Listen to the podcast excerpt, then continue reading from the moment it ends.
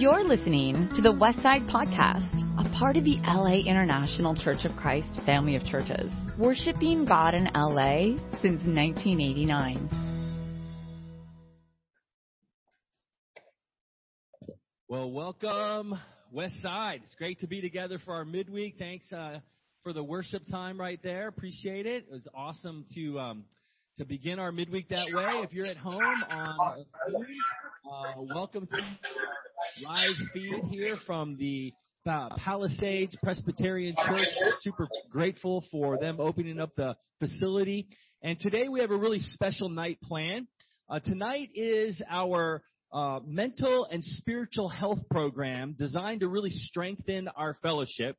And as we're, uh, as a congregation, going to be gathering back together on Sunday, starting on the 14th indoors, I know some people have a lot of trepidation, and we really want to be sensitive and uh, help those and begin a, a process of healing and strengthening. And so I want to begin by reading a verse from Mark chapter 12, verse 30. In Mark 12, verse 30, we read, Love the Lord your God with all your heart and with all your soul and with all your mind and with all your strength.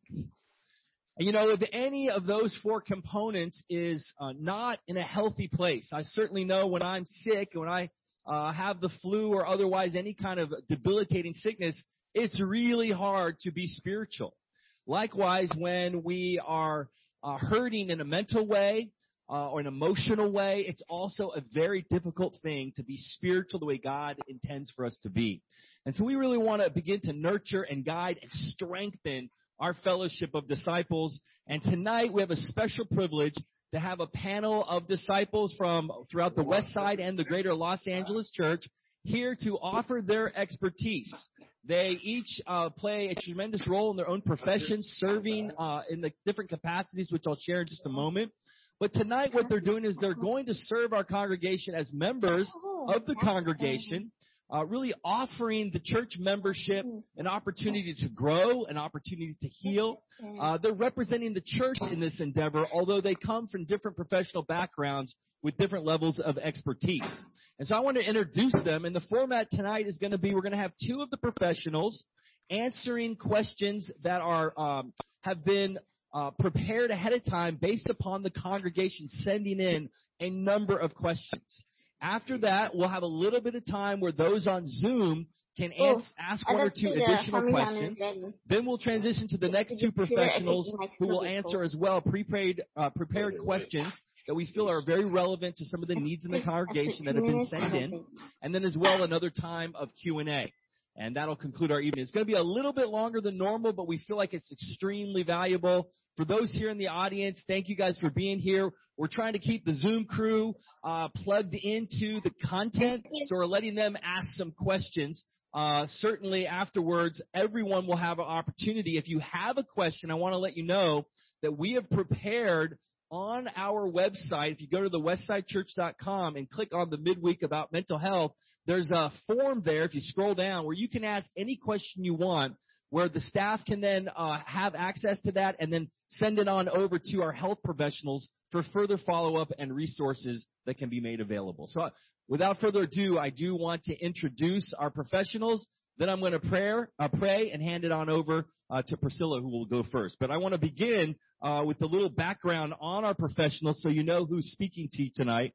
And I'm super grateful for them. We've got uh, Pr- Priscilla Deleon right here next to me. She's a licensed uh, clinical social worker.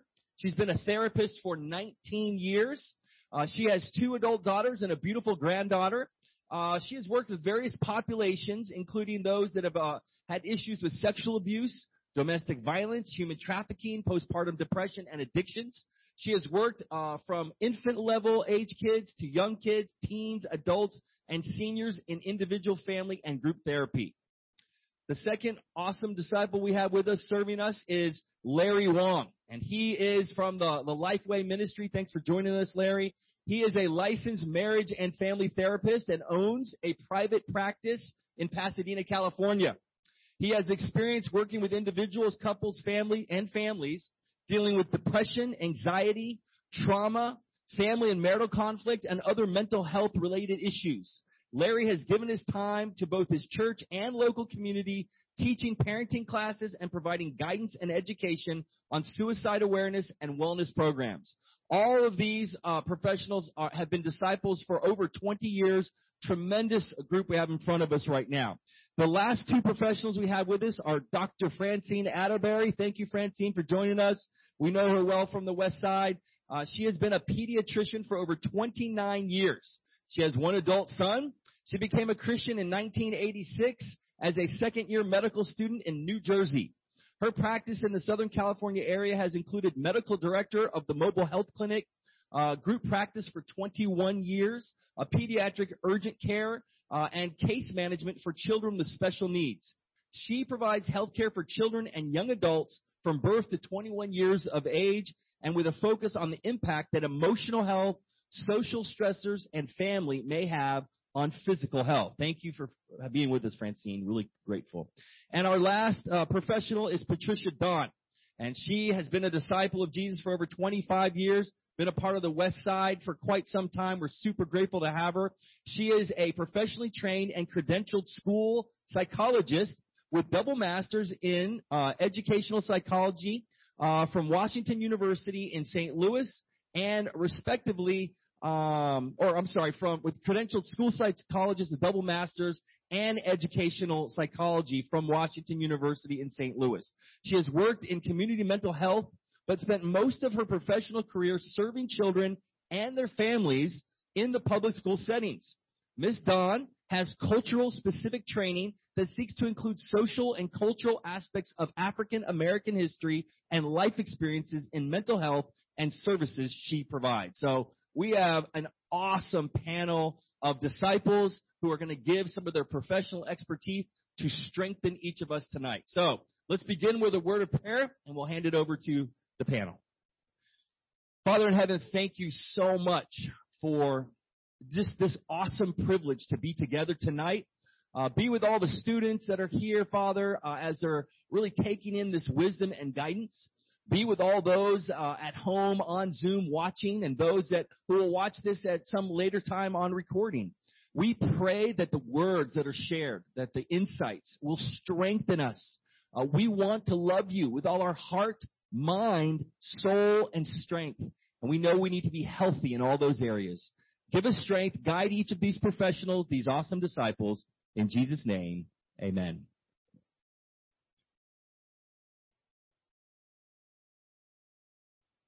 Evening, guys. Can you hear me?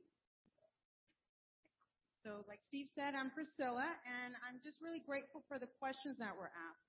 Thank you for the vulnerability and asking the questions. Um, they're preset questions. So the first question that was asked was about getting therapy services if finances are fixed. Um, and so I have a few resources that I want to share with you. What the point I want to drive home is that even if finances are a little tight, and you know, I've been a college student, go Bruins, at some point, right? so finances are tight, you might just be eating beans for the entire week, but help is available. Okay, so help is available if you are, if there are parents um, out in the Zoom audience, if your child needs support um, for schools, there are counselors on site, whether it be elementary school, middle school, high school. I know some of the local high schools have interns that come in uh, to support and also to get practice, but to support the school. So that's one avenue for the for the younger children. If you're a college student, I know that um, you can probably get four, six, maybe even up to eight sessions on campus. And then if you need follow up, um, they can refer you out somewhere else.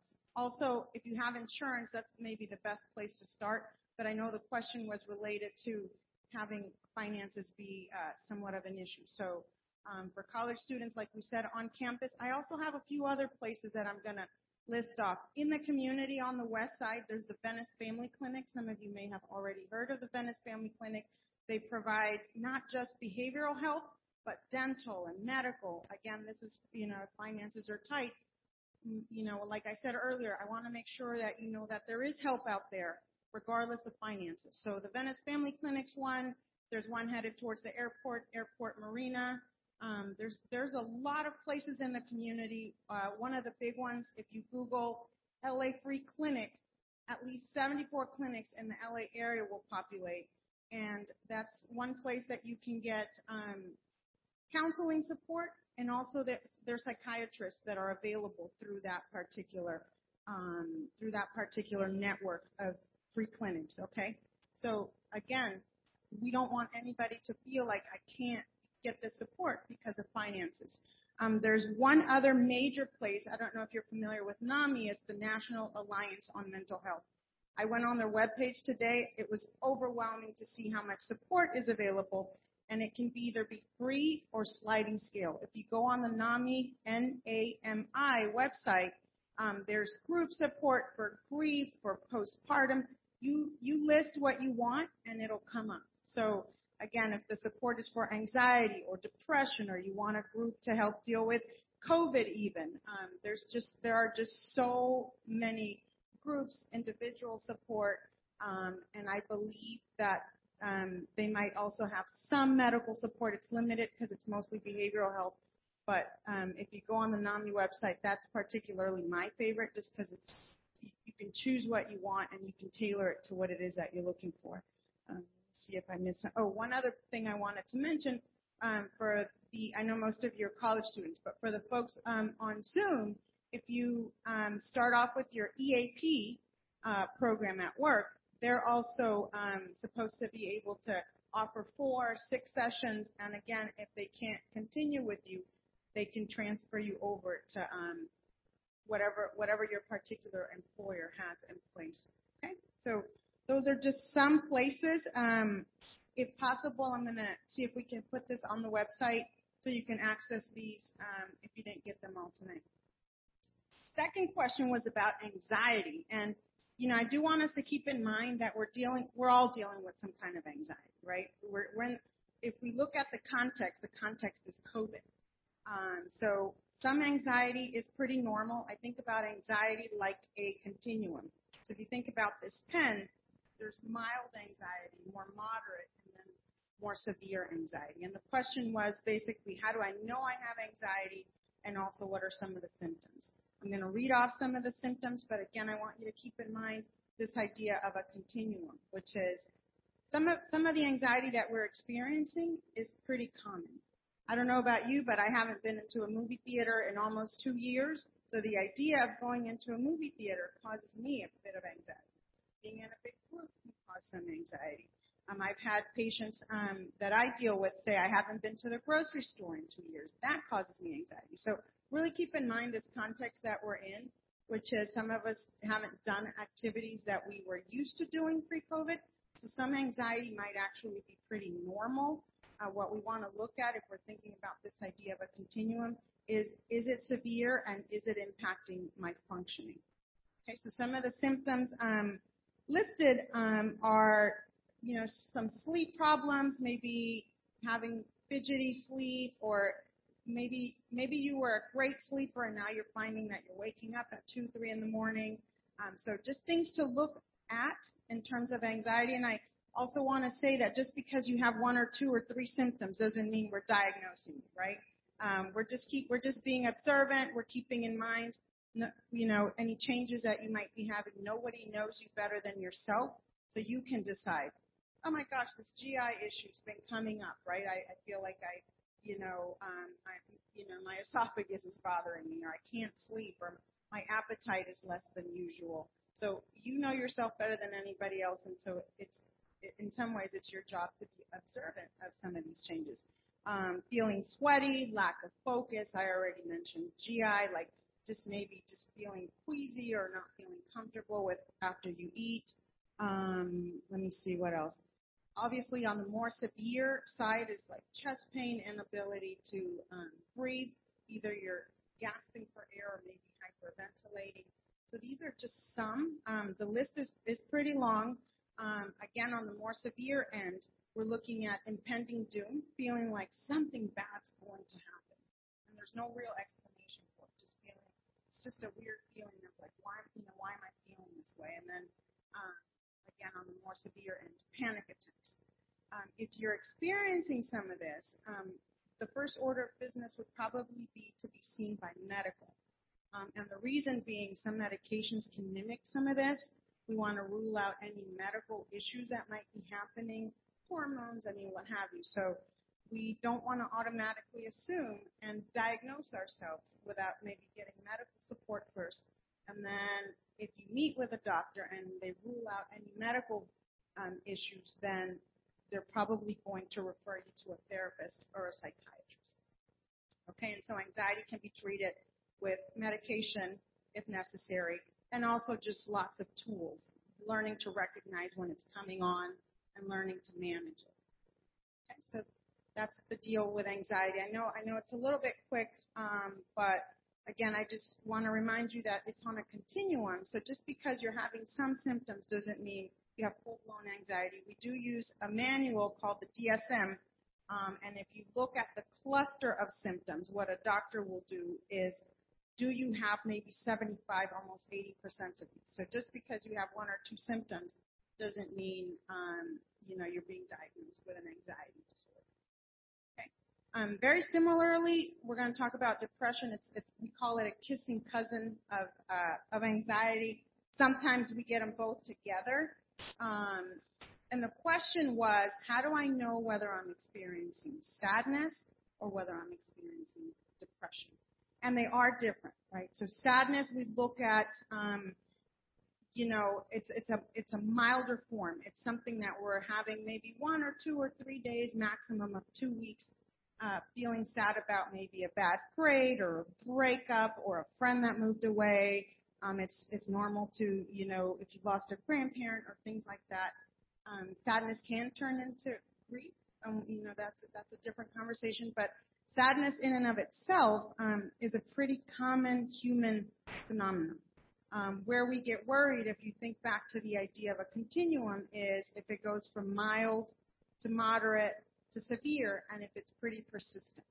If you can say, I've fe- I have felt sad um, or even this very heavier depression for now three weeks, four weeks, six weeks. Okay, and you feel it most of the day, most days. And again, going back to the DSM, which is the manual that we use, we look at do you have 75, almost 80% of these symptoms? Are they persistent? And are they impacting your functioning? Okay, so some of the symptoms can be tearfulness, um, lack of pleasure in things that we enjoyed. So, for example, if you enjoyed eating pizza or playing tennis or chatting with your friends, now you're realizing I haven't done any of those things and I don't find pleasure in doing them. So again, we want you to talk to a medical person first to rule out any medical issues, um, and then go from there. They can refer you to a psychiatrist or a therapist. Other other um, symptoms of depression that get missed sometimes are irritability, um, and this happens most often in children. The parents will say, I don't think they're depressed, but they're very irritable. So irritability, we also want to look at any changes in appetite, uh, sleep patterns. Uh, see if I missed anything else. Sometimes feelings of low self-esteem and guilt, some of these things that just feel like they come out of nowhere we want to make sure that um, you get the support first and foremost with a with a maybe your primary care person or your doctor, and then take it from there. So I hope this was helpful, and I'm going to pass uh, pass the baton on to Larry. Thank you.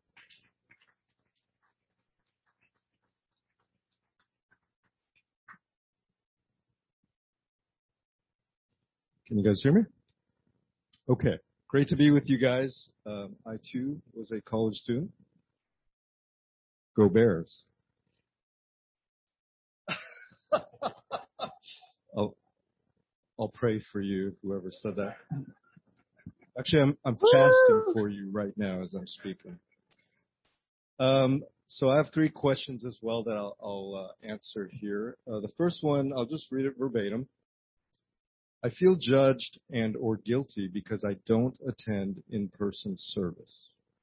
I just don't feel comfortable going yet because of COVID and or social anxiety. Is that wrong? How do I answer people who ask why I'm not coming? So first off, it's not wrong. Okay. I want to validate those thoughts and those feelings. Um, I think the question is around the idea of safety. And if we don't feel safe, whether it's because of COVID or in the case of kind of the context of this question, maybe a sense of judgment, that's when safety becomes kind of a the psychological issue that we're dealing with. Um, I think as humans, we have a hard time some, sometimes dealing with acceptance of one another. The climate in the last year and a half kind of has represented that. And I think as a therapist, the thing I really try to help my clients with, as, as well as other um, members in church, is you know, acceptance is what God's grace is all about. And so, whichever side of the question you're on, as spiritual people, we have to ask, are we accepting of one another? That's a question we really have to ask. Um, I don't attend in person right now. Um, I, you know, we have some issues with uh, my father-in-law is in his 80s. We visit him regularly. And so, you know, how, how do you answer? I have always found direct, open, and honest as the best policy. Um, when we feel like we're being judged, I, I think a good rule of thumb is we, we can't control what other people think. Okay? But as spiritual people, we can trust in God, and God knows our hearts. And so I, I think I, I will leave it at that as that was a very important question, so I appreciate the question. Um, before I go on to the next one, I, I will say this, and maybe I speak for all of us. You know, it's it's tricky when it's printed questions. I'll I'll hear it a certain way, and if I don't completely answer it the way it was meant to be, if you're, you know, if you want, you can reach out to me directly or any of us directly. Um, so we're just going to do the best to answer what we what we understand the question to be. Uh, the next question is, am I fearful because I don't trust God enough? I don't know. It depends. Maybe what if we flipped it? I don't trust God enough because I am fearful. It could be either. Again, it's it's kind of a tough question without knowing you, as the person asking. Um, whenever I hear fear, I think anxiety. And anxiety has many forms, like Priscilla said. Um, a form could be um, future thinking. What if creates anxiety? And so, you know, how how your anxiety manifests doesn't necessarily represent your faith in God. It certainly can represent some of your experiences that have happened in your life. And so I would, I would not judge yourself because that's what it sounds like to me is we're judging ourselves that maybe I need to pray harder. You know, maybe I need to fast longer. I don't know if that's the case, but I would love to talk to you about it. Um, it just depends. It depends on your story. The third question. Oh, my time's up. Johnny, do I have a parting gift? Okay. Your phone. Okay, I'm just kidding. We can laugh, right, guys? Um, the third question, um, it's a little bit long, so hang in there with me. Probably like a lot of people, during the last year and a half, I've had time to reflect on my life. I think I make the best of what I'm given, but I have some major disappointments that make me feel very sad. I'm starting to be mad at God and question his love of me, even though I know that's not rational. How do I reconcile my head with my heart? Okay, so there's a lot there. If I just go through the question itself, um, I think I make the best of what I'm given. Um, as a therapist, I love telling people if you're doing the best you can, there's nothing more that I could ask of you or anyone else can ask of you. You know, as a parent, it would be cruel to ask more than my child's best. It actually would be wrong. So if you're doing the best you can, that is good enough. Uh, the next part of the question, I have some major disappointments that make me feel sad. I'm starting to be mad. So the good thing is you're aware of what you're feeling. Um, oftentimes, what happens is we're in a go, go, go kind of way. And I believe COVID has been a blessing for this exact reason. I've taken time to take stock. I've taken time to reflect. Wow, maybe I've not been heard. So sorry. Um, yeah, okay, thanks. Um, I think, you know, if you're aware of what you're feeling, that is a great starting point. Because we typically, in a go, go, go environment, we kind of get cut off this way, our head from our hearts. And oftentimes our heart, I'll refer to as what we're feeling. Our head's going about 90 miles an hour, but our heart says, hey, something's wrong, something's not right. So if you're feeling disappointment, if you're feeling sad, if you're starting to feel mad, I want you to give yourself permission that it's okay to feel those things. Um, and then this other part is probably what we all wrestle with from time to time as Christians. I'm, I start to get mad at God and question his love for me, even though I know that's not rational. Um, yeah, that's the challenge with having both a head and a heart. You know, sometimes it's easier if I could just have one. Think and not feel, feel but not think, right? Um, it's, I want to normalize that ups and downs happen. Um, so the best answer I can give, again, this is hard to answer without knowing you. Um, you, you have to heal.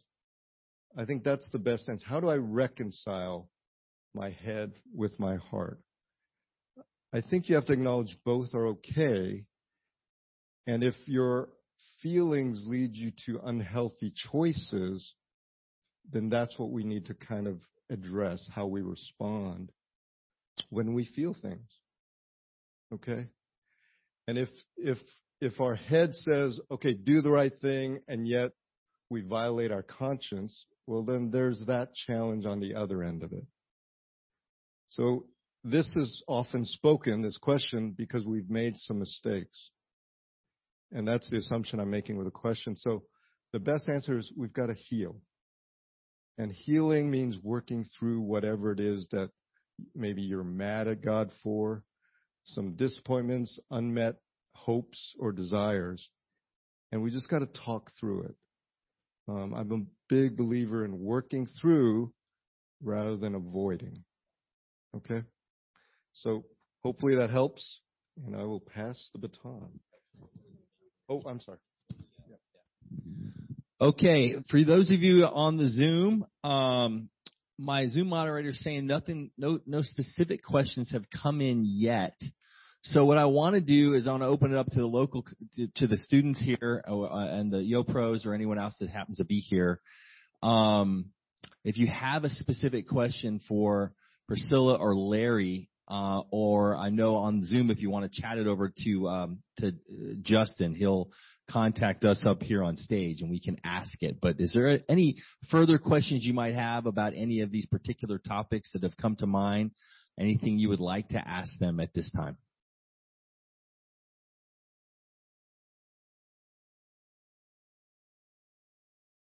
Okay? No? All right, so then what we're going to do, I think people are processing, and I understand that. So we'll have more time uh, at the end for some Q&A. So let's just go ahead and, continue to, to move on, and Francine will, go on with, with your presentation. Is this on? Okay. Can you hear me? Yeah. Okay, good. Um, so um, my question is uh, was how do I approach my parents with my feelings what I'm going through if they don't believe that mental health is a thing. So along the same lines as what Larry was saying, I, it's hard for me to tell who's asking this question. Is it a preteen? Is it a teen? Is it a young adult? I, I don't really know context. So I'm going to answer this question kind of in a general way. Um, and hopefully I'm answering your question, um, the person who, ans- who asked it. First of all, it must be very painful when um, you have a lot of feelings that you want to share with your parents and you feel that they're dismissing your feelings. So I want to acknowledge that that is painful. And um, I appreciate you even asking the question and wanting to get some input in terms of how to connect with your parents. Um, I think you have to understand that sometimes that parents may seem to be dismissing their feeling, your feelings, um, because they may be fearful. Um, they're the parent and they're supposed to have answers, and here you are coming to them with something that they may not be able to handle or understand or deal with. The other thing is they may be coming at coming to this conversation with um, their own experiences with mental health, or maybe a mental health issues with a close uh, friend or family member. So they're coming at this with experiences that you may know nothing about, and causes them to pull back from you when you're disclosing your feelings to them. Um, and so I think approaching conversations with your parents with that in mind. So what do you do? How do you how do you connect with your parents? Um, first of all, I think timing is everything uh, in conversations. Uh, you know, when you're walking out the door and you're late for something, it's not the time to share your deepest, darkest feelings with your with your parents. Okay, it's not the time. If they're late for work, it's not the time. So I would schedule a time to talk with them. Um, schedule a time uh, to sit down. Um, sometimes it's easier to talk to one parent at a time if you're in a two-parent household. Um, that may be easier than talking to both of them at the same time. So you have to decide what makes what's more comfortable for you. The other thing is write down what you want to say.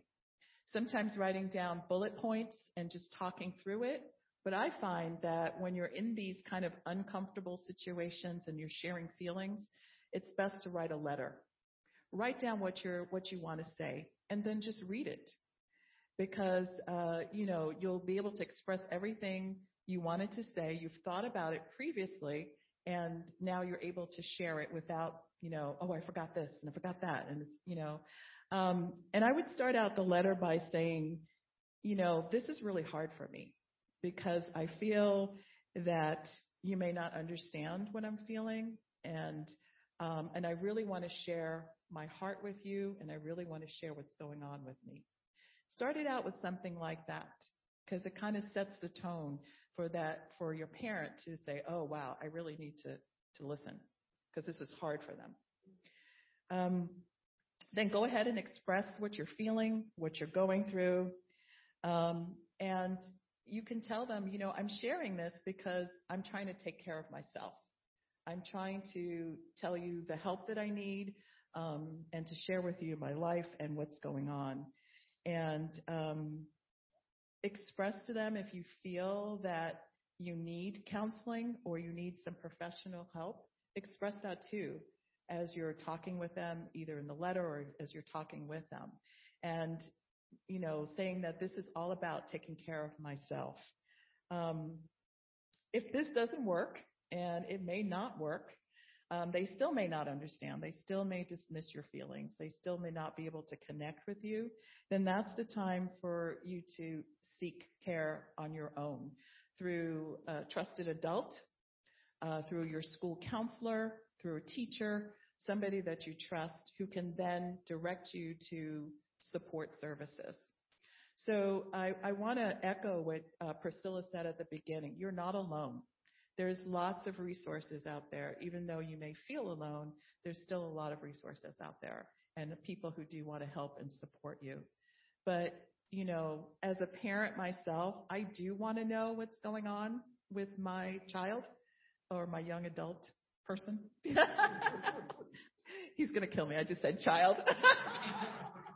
Um, and I know most of you probably know him, but anyway, I won't say his name. But anyway, um, so you know, we do want to know as parents, but we are we're coming at this with, like I said, a lot of our own, dare I say, baggage, and uh, so you know, um, you know, push through it as much as possible. But if you feel resistance, please seek the help from uh, someone else.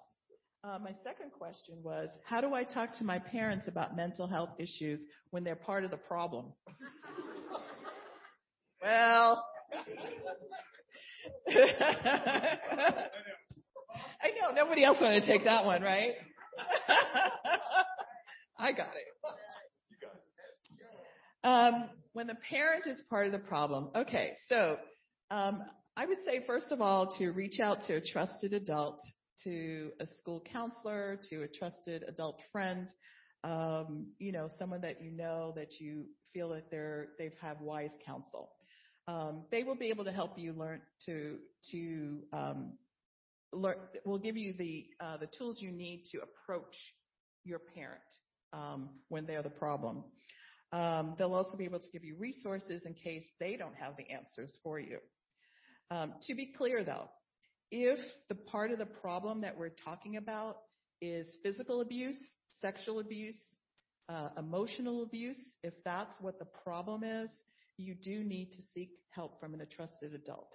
You do not need to stay in that situation. You do need to get help, um, the help that you need. Um, and so, you know, I think that um, it starts out, it's kind of a combination with the first question. You do need to get some input on how to navigate your um, with your parent, and then using the same tools that I talked about before. You know, setting up a time. You know, um, once you get the input that you need about how to approach your parent, um, depending on what the situation is again. So again, this is a very general question. I'm sure that the person who is asking it, there's a specific problem that they're having with their parent, um, and I can't specifically um, answer that question, um, so I'm doing it very generically. Um, but I do want to just take a pause for a minute, and I want to talk to the parents.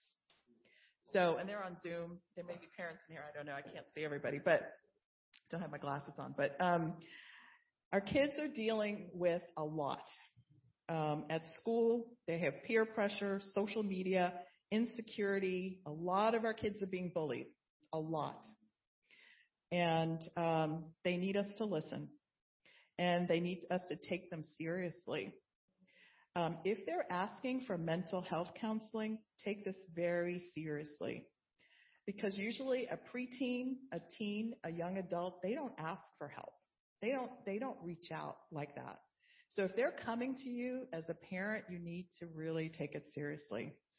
Um, the fact that they're bringing up to you uh, how they're feeling and what's going on in their life, you need to take this as a blessing.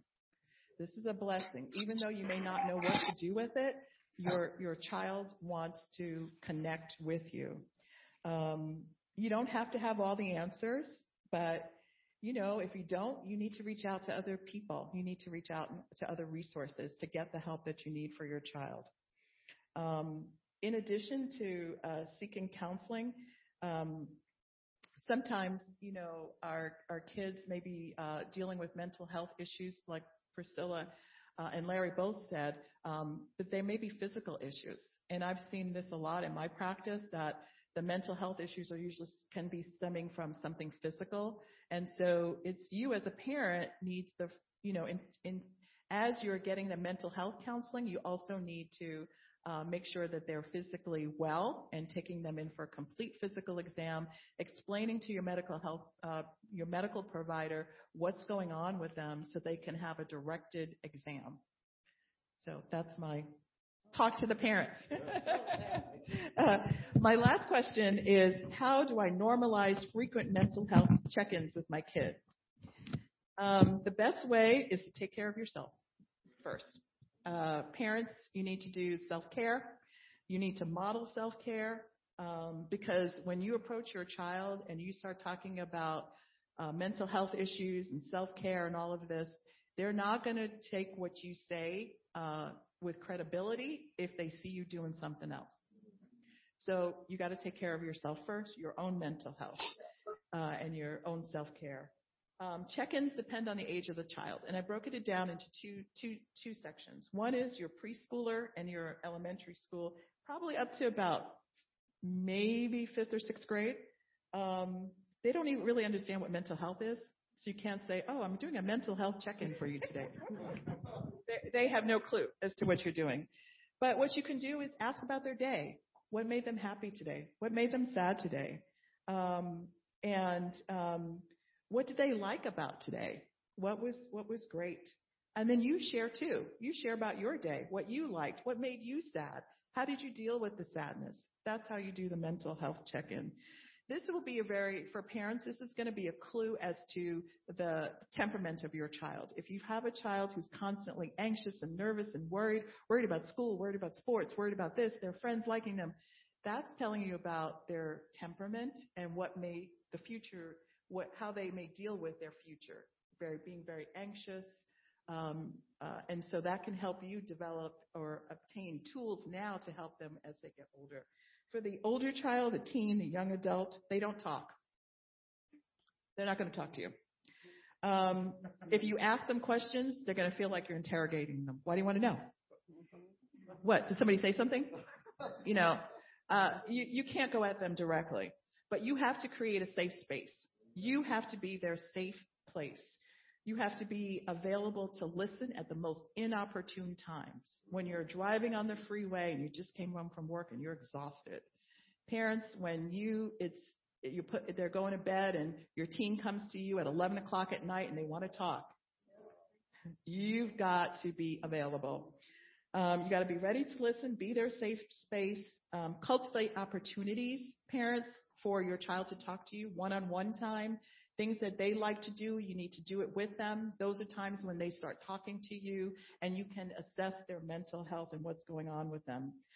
This will help you when specific situations come up uh, later on when, and you really do need to talk to your kids. Those situations can be a new, a new baby in the home, a new household. That's a stressor and you may, they may have feelings about that. If you're moving, uh, if they're changing schools, if there's a divorce, if there's parental illness, uh, a death in the family. If you cultivate these practices in checking in with your kids' mental health before these things, these stressors occur, it will help you be able to navigate these stressors with your child in a better way. Wow.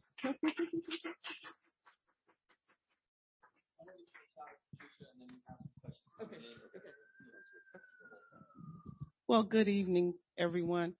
You know, these professionals really touched on everything. I'm glad I'm last because then that means that I don't have to say all the things that I was going to say. But, you know, what um, Dr. Atterberry just discussed, a lot of these, uh, um, a lot of mental health issues uh, occur in the school situation, and that's the situation that I worked in for most of my career. And so the first people that really see the issues that are going on with young people, what are their teachers or are there, sometimes it's your friends, your peers and what have you. So I just want to give us a definition of what mental health is in, a, in the educational setting according to the National Association of School Psychologists. Good mental health is important for everyone. Mental health is as important as physical health to our quality of life. Mental health is not simply the absence of mental illness, but also means having the skills necessary to cope with life's challenges. If ignored, mental health problems can interfere with a child's or a young person's learning, development, relationships, and physical health. So we know from this definition, and this is the definition that I work from, if kids are having problems in school, usually the teacher sees it and may make um, um, some sort of uh, contact with home so that the parents will know. But we know we're not in that situation. This this past year of COVID, look what happened. There was so many stressors there. And I'd like to just point out some of the ones that, you know, that young people and their families have been dealing with. And that is life, the, if as many of your parents know, this pandemic has significantly impacted your lives. You only need to pause for a moment and realize how much it has uh, disrupted the lives of all your children. Their life's work, which is attending school. And, you know, even though you guys here are not children, but it disrupted your lives as, of attending even your college classes, your social relationships with your peers and teachers and coaches, your traditional ways of learning in person to remote learning. All of a sudden, we were all asked to learn remotely. Don't you know how to do that? Haven't you been doing that for a long time? No. That happened overnight almost. Routines for school and home completely changed in a matter of days. Regular physical activity changed. All of a sudden, we were confined behind closed doors. We weren't able to move about freely. Family resources stretched and the list goes on. All of a sudden, families had to figure out how they're going to feed their kids who are now not just at home for dinner time, they're home for breakfast, lunch, and dinner. And of course, they were using, families had to probably pay more in utility bills because everybody's at home. Everybody's online. If you didn't have really good um, internet connection, your families had to figure out how are we going to pay for that. And so uh, a paycheck that really stretched very far before the pandemic, all of a sudden that paycheck wasn't going as far. And if you were lucky to be in a two parent family because if then the mom usually had to be the one to stay at home.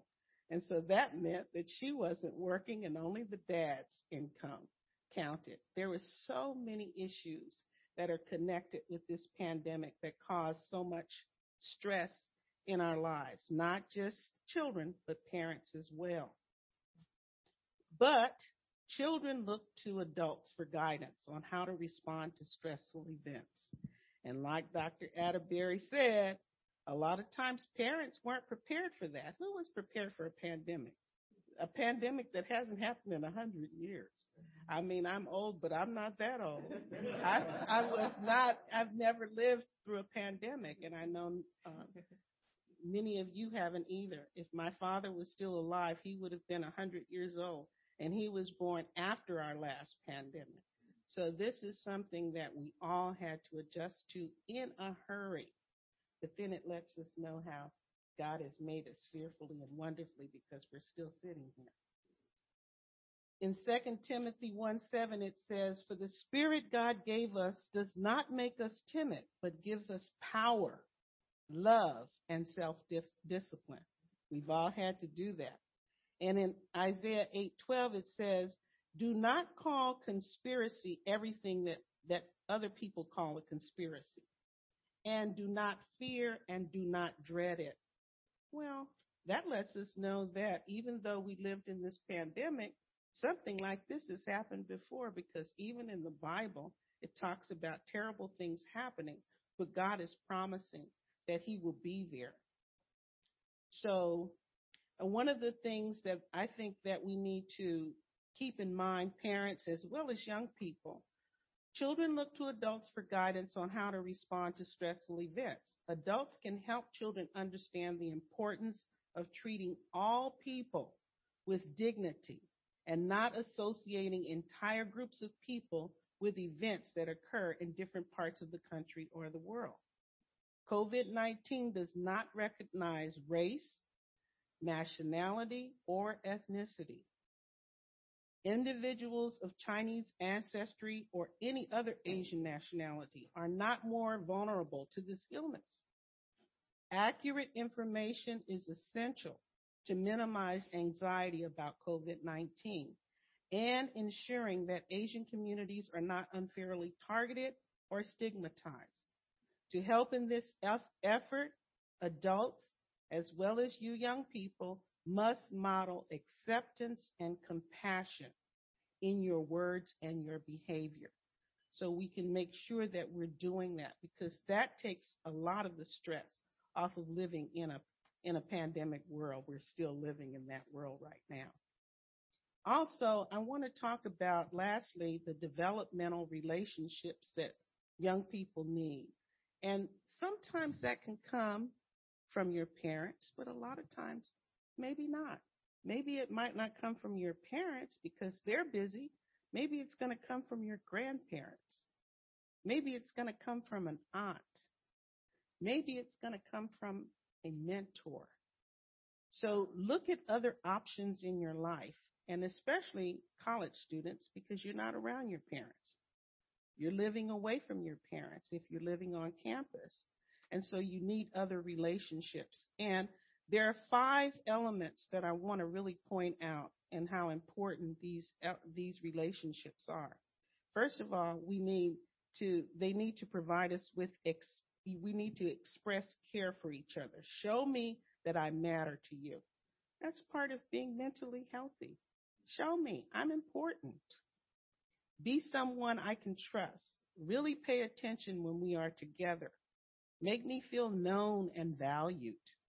Show me you enjoy being with me. Praise me for my efforts and achievement. We need that. Now, these are things that I'm referring to for children, but all of us could use this. Mm-hmm. Challenge my growth. Push me to keep getting better. Expect my best. Expect me to live up to my potential. Push me to go further. Insist I take responsibility for my actions and help me learn from mistakes and setbacks. We need this. These are things that we're missing when we weren't in our usual places, when we were sitting at home in our living rooms and we were confined to our living rooms in our homes or wherever we were staying. No one was there to push us. We had to do all of that ourselves. No wonder we were feeling kind of down because these are things that we need for growth. Provide me with support. Guide me through hard situations and systems. Build my confidence to take charge of my life. Stand up for me when I need it. Put limits in place that keep me on track. We all need that. Share power with me. Take me seriously and treat me fairly. Involve me in decisions that affect me. Work with me to solve problems and reach goals. Create opportunities for me to take action and lead. And lastly, expand my possibilities.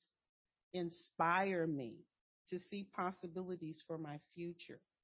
Expose me to new ideas, experiences, and places. Introduce me to people who can help me grow. These are things that we look for in our relationships. Relationships are very important. And I challenge each and every one of you and parents out there too, when you can't be there for your kids, make sure that you put them around and expose them or make suggestions for them to get these needs met in other ways, in other people that might be available. That's why we need mentoring relationships. And I love that about our church because our church gives, puts us in different ministries where we can get some of our needs met there. Don't forget that, young people. And lastly, I want to read a prayer that I wrote. Grace over fear. Gracious Lord, help me to take notice when fear creeps up in my thoughts. Help. Yeah. Help me to catch these thoughts before they multiply and grow. Give me wisdom to discern what is rational and what is not. And in all things, give me the ability to trust that you have my back. I want to turn my fears over to you. So please give me the grace to do that today and every day. In Christ Jesus' name, amen. And I just, I'll stop there because I think that we've covered so much and this information and other information I think has already been stated. Thank you so much for listening. Awesome job. Great job. So Maybe we can take uh, about 15 minutes and answer a few questions. Uh, there have been a few that came in online. So I, I think we can just open it up for whoever you know feels you know the most compelled to answer, or two of you can. But um, regarding anxiety, we have a question that came in that says, "What are some tips, tricks, pra- and practicals to snap out of anxiety or panic attacks? Like when your mind is going down a rabbit hole and you're having a full-blown episode, how do you get out of that?" I usually just tire myself out because I'm crying and hyperventilating. But I would love to know healthy ways to get out of an episode.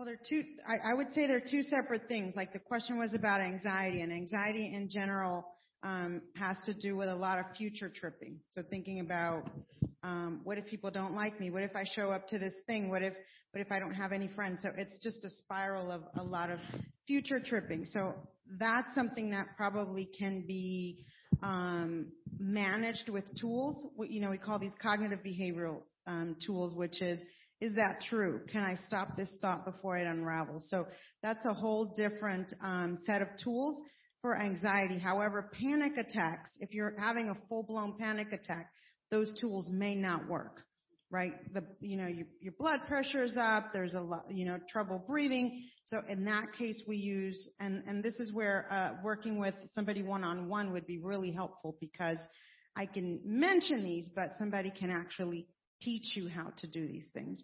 Uh, we use grounding exercises, like trying to remember I'm here at the Presbyterian church, my feet are touching the ground. Basically, you're self-regulating. You're trying to bring um, the the panic, the the fear, whatever whatever's kicking in. We're trying to you know just regulate you physically. So um, these tools I think are are helpful, but me just saying them today are not going to be super helpful if we don't get to practice with somebody who's a professional that can actually walk you through. I've had people in my office having a panic attack. Sometimes I'll have them lay out, you know, take a deep breath. It, it, it's very helpful to have somebody guiding you. So th- I know this is just general information, but it would be really great to work one on one with somebody. I hope that was helpful.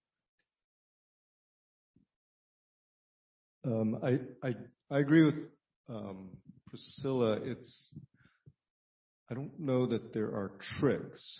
Um, I think if it escalates to panic attacks, you absolutely need professional help.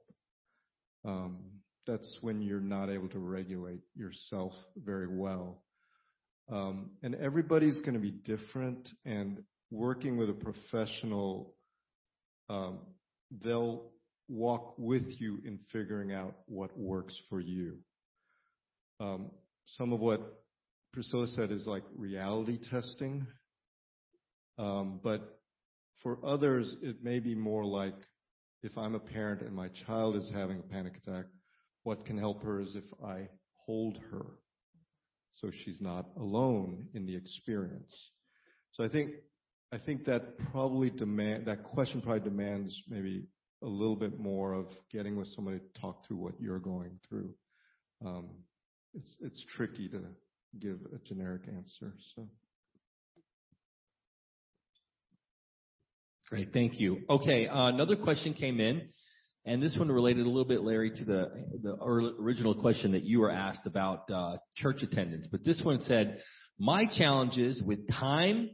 Distance and transportation makes it so much better for me to always go to church online. But I end up feeling guilty or thinking that I look bad to leadership and other Christians in the church. Am I wrong for not pushing more to get there? Or am I being worldly in my guilt by being so concerned with what's thought of me? So, generic question about the same content that a lot of us are facing right now.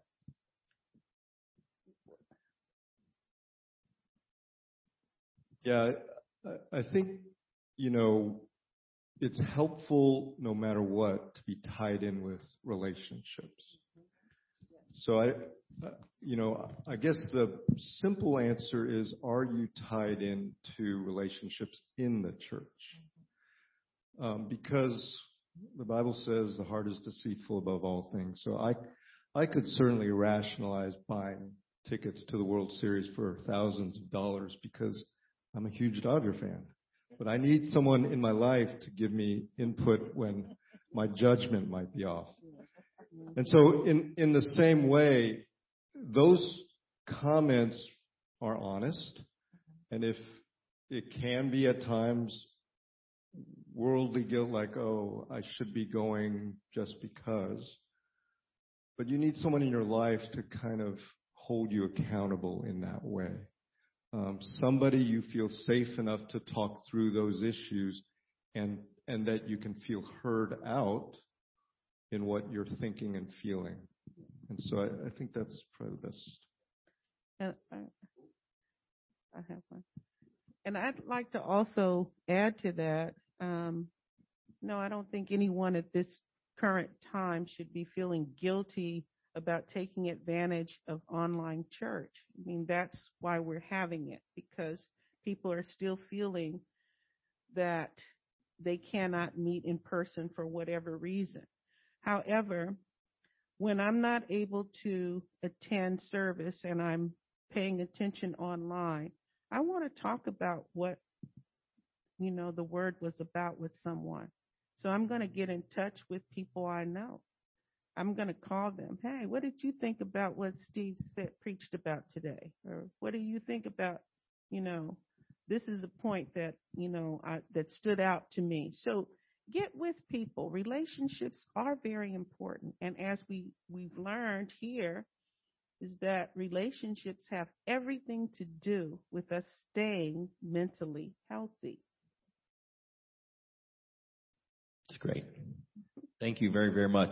Okay, we have one uh, last question. Unless I have one here, I want one last one. And that is from our brother Doug Bundy, uh, who we all know he's been ill for quite some time, waiting for um, a transplant, kidney transplant. Praying for that.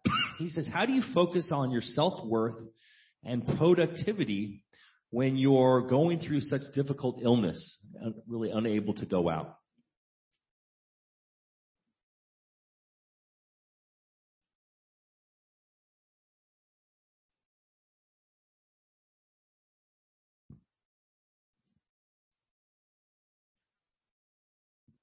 Specifically for Doug, if, there are these kind of significant health issues, I think it's important to feel validated that the things you're going through are the priority to take care of yourself. Um, the question seems uh, two pronged. So self worth and productive. I wonder sometimes productive can mean we're only valuable if we're productive, mm-hmm. if we're producing something. Mm. And so in, in thinking of that, that's where I would say to Doug that, you know, your value is in how people think you matter to them. And so maybe given the circumstance, it's understanding that maybe being productive isn't going to be the most important thing right now, but maybe we can reframe that as what's most meaningful that I can do with my time right now? What's most enjoyable, know, knowing and accepting the limitations of my situation. I think that can be hard, is knowing my limitations and, then reframing what, what can I do within those limitations. Great. Okay, so we're going to close out here. Uh, we do have one final question, and that was, um, can we ask more questions for next week's uh, forum? And so I want to remind everybody on Zoom and in this room here right now, on our the westsidechurch.com website, if you click on the mental health uh, midweek announcement, it'll take you to a form at the bottom that's called the mental health uh, questions that you can ask. And basically, you can put your name or you can just put anonymous if you like and ask questions. Those questions then can be vetted by our health professionals, our mental health professionals, and then we'll include those in next week's um, midweek. Now, next week we're going to be all on Zoom, and so we're going to have the ability to go into some specific breakout rooms to have a little bit more discussion and maybe some teaching and training on some of the specific items that we felt were really important as a whole group. So I know for the campus, you guys will uh, maybe have some watch parties and some various type gatherings like that. I know that uh, we'll have announcements about that in a little bit here. But uh, everybody at home, let's plan to be back together. If you have questions, please go online as well as all the resources that Priscilla mentioned, as well as some other resources we do want to make available to the, the congregation. We'll have that. We'll put that in our squad tab on our website and make that available long standing so we can be a really uh, healthy church in every way. Um, the last thing I want to say is I want to thank Susan Johnson for helping coordinate our, our program, putting a lot of work. Thank you so much. And we're going to close on out. I want to invite Val, our women's campus minister, to come on up. She has a few closing announcements and she'll close with prayer.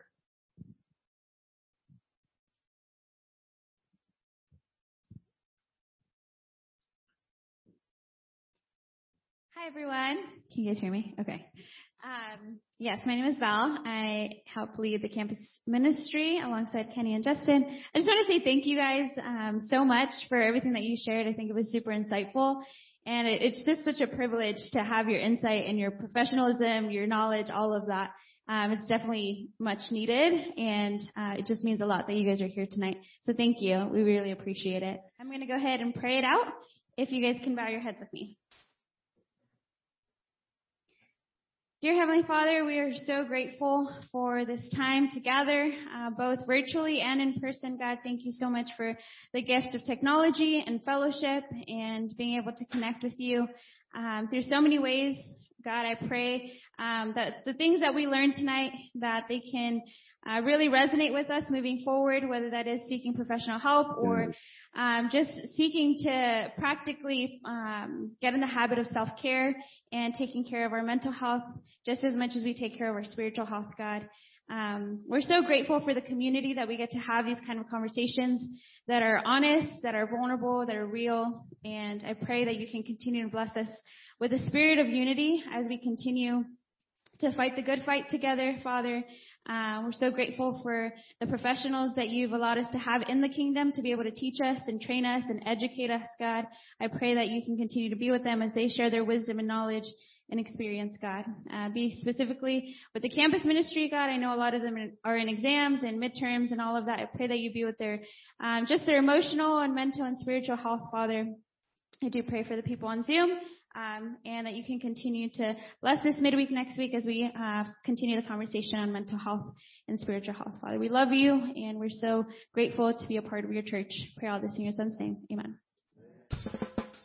You've just listened to the Westside Podcast. For more information about our ministry, please visit thewestsidechurch.com or laicc.net.